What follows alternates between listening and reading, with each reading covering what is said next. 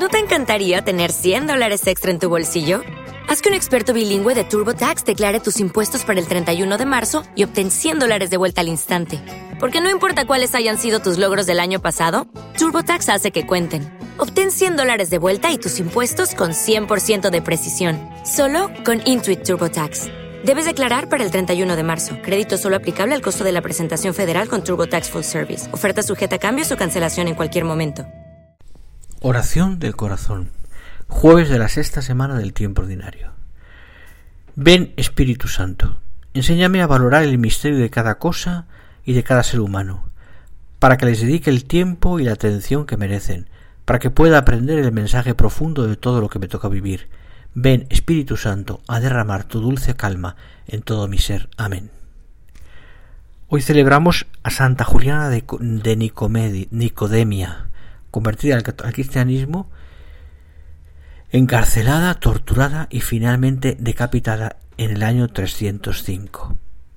El Evangelio de San Marcos capítulo 8 versículos 23, 27 al 33. En aquel tiempo Jesús y sus discípulos se dirigieron a las aldeas de Cesarea de Filipo. Por el camino preguntó a sus discípulos ¿Quién dice la gente que soy yo? Ellos le contestaron, unos Juan el Bautista, otros Elías, otro uno de los profetas. Y les preguntó, ¿y vosotros quién decís que soy yo? Tomando la palabra, Pedro le dijo, tú eres el Mesías. Y les combinó a que no hablaran de nadie de cerca de esto. Y empezó a instruirlos. El Hijo del Hombre tiene que padecer mucho, ser reprobado, reprobado por los ancianos, sumos sacerdotes y escribas, ser ejecutado y resucitar al tercer día se lo explicaba con toda claridad. Entonces Pedro se lo llevó aparte y se puso a increparlo.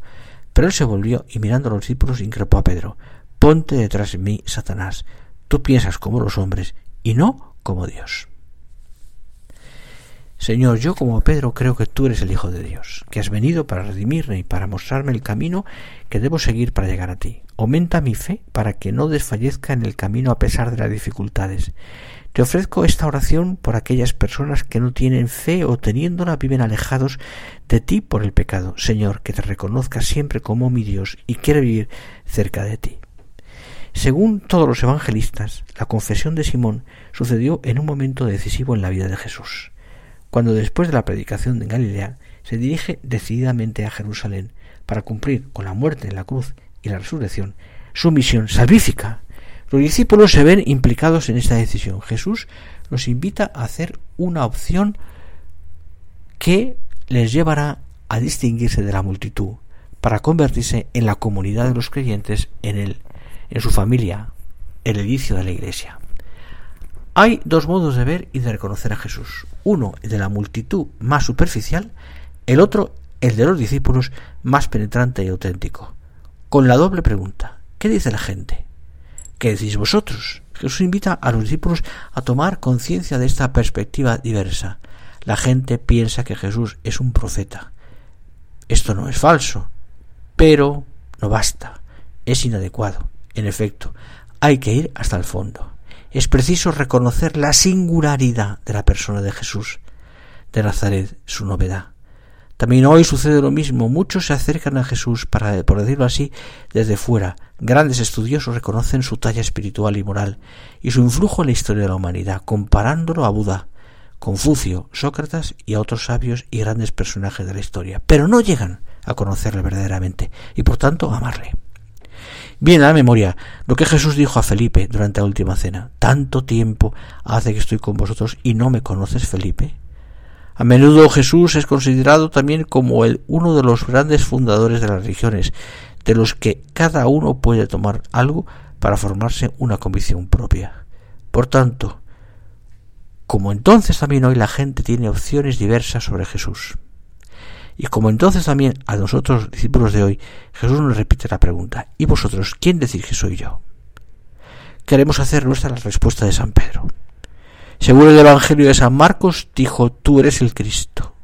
En San Lucas la, información, la, afirmación es el Cristo de Dios.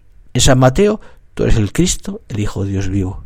Y por último, en San Juan, tú eres el Santo Dios. Todas esas respuestas son exactas y valen también para nosotros. La respuesta a la pregunta de Cristo de quién es Él no me puede dejar indiferente es una pregunta que sólo yo puedo responder satisfactoriamente. La respuesta debe condicionar toda mi vida para que sea coherente.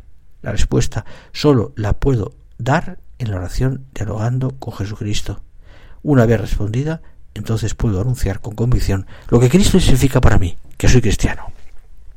Reflexiona a lo largo del día si Cristo es realmente tu Dios.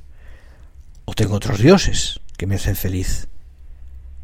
Otros sucedáneos a los cuales adoro de alguna manera. Señor, que no sea yo sordo a tu voz. Gracias por el don de la fe.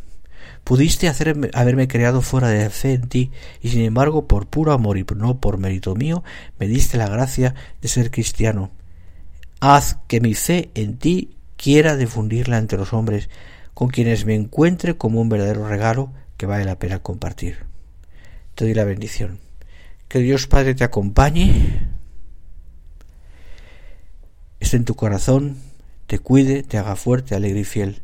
Que Dios Hijo te haga sentir con su, ternura y misericordia, te quite del corazón cualquier inquietud que pueda hacerte sufrir. Que Dios Espíritu Santo te luces en la inteligencia, fuerza en el corazón, ánimo renovado y decisión de amar con todo el corazón. Que María Santísima te haga sentir su calor de madre y su abrazo amoroso y tierno. Y San José te cuide con su corazón de padre. En el nombre del Padre, del Hijo y del Espíritu Santo. Amén.